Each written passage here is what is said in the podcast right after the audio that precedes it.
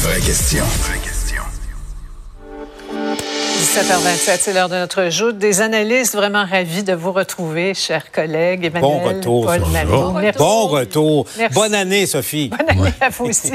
Vous allez bien. En tout cas, Mario a vraiment un tout nouveau look. Hein? On le voit oui, beaucoup oui. mieux. On, va, on apprécie encore mieux sa beauté naturelle. Arrêtez. Ça commence fort, 2024. Il va rougir. là. Alors, beaucoup, beaucoup d'eau qui a coulé sous les ponts euh, politiques depuis notre dernière joute ensemble. Les, caucus sont faits. La rentrée se fait aujourd'hui à Ottawa, demain euh, à Québec. Alors, nos collègues ont plein, plein, plein de choses à nous dire là-dessus. D'abord, l'envie nous prend de vous demander quel devrait être le dossier prioritaire, à votre avis, à Québec. Emmanuel, d'abord, ton, ton idée là-dessus? Oui, mais ça va tellement mal dans plein de dossiers que c'est difficile de choisir. Mais moi, si j'en choisir un, je dirais le logement. Le logement? Parce que c'est le talon d'Achille du gouvernement. Pourquoi? Parce que M. Legault a passé quatre ans à dire qu'il n'y en avait pas de crise du logement, puis que c'est une affaire de gauchistes. Alors, c'est sûr que ça le rattrape, son inaction là-dessus. Et le problème qu'il a, c'est que sa ministre, France-Hélène Duranceau, jusqu'ici, c'est davantage illustré pour ses erreurs que pour ses succès. Je vous en donne un, par exemple. Elle a mis de côté le programme que tout le monde connaissait pour le logement abordable Accès Logis, le programme par lequel elle l'a remplacé jusqu'ici. Zéro logement de construit. Puis il y a, semble-t-il, selon QS, 46 mises en chantier. Je vous le donne en mille, à Fermont, Sophie. À Fermont, Tant mieux pour eux. quand même. Paul? Euh, à, court terme, pendant un petit moment, je pense qu'il faut surveiller, Mario en parlait à son émission, le dossier de la construction, la réforme euh, que va amorcer le ministre Jean Boulet. Mais je dirais plus fondamentalement, à mon avis, c'est la santé. Je pense qu'on on peut euh, euh, se dire que euh, la réélection du gouvernement Legault va beaucoup dépendre du succès, de la réussite ou de la non-réussite ou de l'échec, donc, de la réforme de, de, de Christian Dubé. Euh, c'est quelque chose qui touche directement les gens. Les Québécois en ont assez de payer sans avoir les services qui viennent avec. Et ça passe ou ça casse, à mon avis, dans le dossier de la santé. Que c'est une transformation majeure qui est à nos pas. Et euh, pour toi, Mario? Ben, pour moi, c'est l'économie. Euh, si François Legault nous parle de revenir à son jeu de base, moi, je continue de penser que la vraie raison pourquoi ce gouvernement de la CAQ a été élu, euh, c'est un gouvernement économique, c'est un gouvernement où il y avait beaucoup de gens d'affaires. Et là, l'économie, on dira ce qu'on voudra, elle stagne. On n'a pas évidemment le taux de chômage qu'on a déjà eu, mais les gens se sentent moins riches, les gens sentent leur pouvoir d'achat leur a glissé entre les mains. Le budget du ministre des Finances, on sait déjà qu'il va être plus difficile. Alors, des projets, des réussites économiques, d'attirer des entreprises, créer des emplois payants, c'était le discours de François Legault. Ben, à mon avis, ça demeure là, tout à fait d'actualité à ce moment-ci.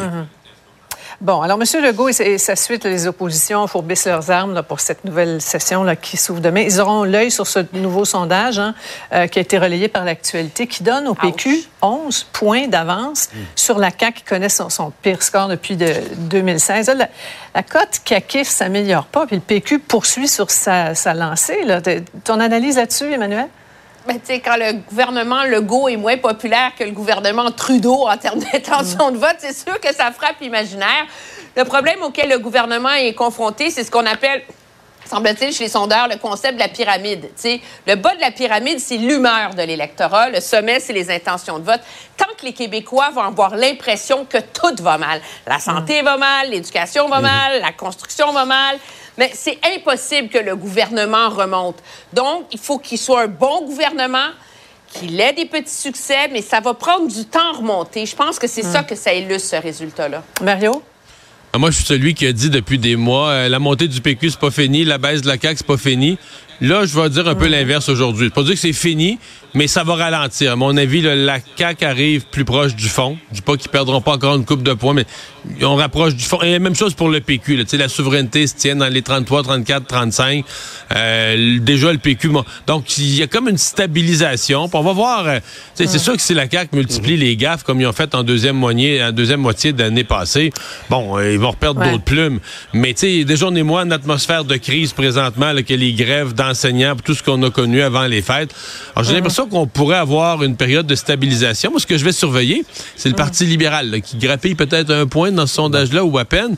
Mais Ouais. est-ce qu'il y aura un Non, effet Coder? On, on parlait plus du Parti libéral depuis des mois. Tout à coup, on en parle. Est-ce qu'il y aura un effet Non, Coder? peut- Moi, je vais Non, surveiller ça. Emmanuel, Là. ouais. On peut pas, on peut pas euh, mésestimer sa, sa capacité de ramener de l'énergie, en tout cas à, à- à tout le moins. Mais le problème de la CAC, c'est que euh, le, le vote d'insatisfaction, il est allé au Parti québécois. Il, ne s'est pas réparti. Euh, on voit Québec solidaire qui fait du surplace. Mm. le problème des libéraux, que voulez-vous, c'est que leur, leur plafond et leur plancher, puis ils bougent pas de ça. Est-ce qu'un nouveau chef éventuel, mais encore un an, encore un an. Donc, c'est là où les libéraux vont, vont payer le prix d'avoir choisi scénario long pour remplacer. Et, on, voit, Paul, hein, que le, PQ, on voit être quatre, trouve toujours une façon de rester bien vivant dans, l'actualité. Comment vous trouvez ce, nouveau cheval de bataille sur les jeunes et, les écrans, euh, Manuel?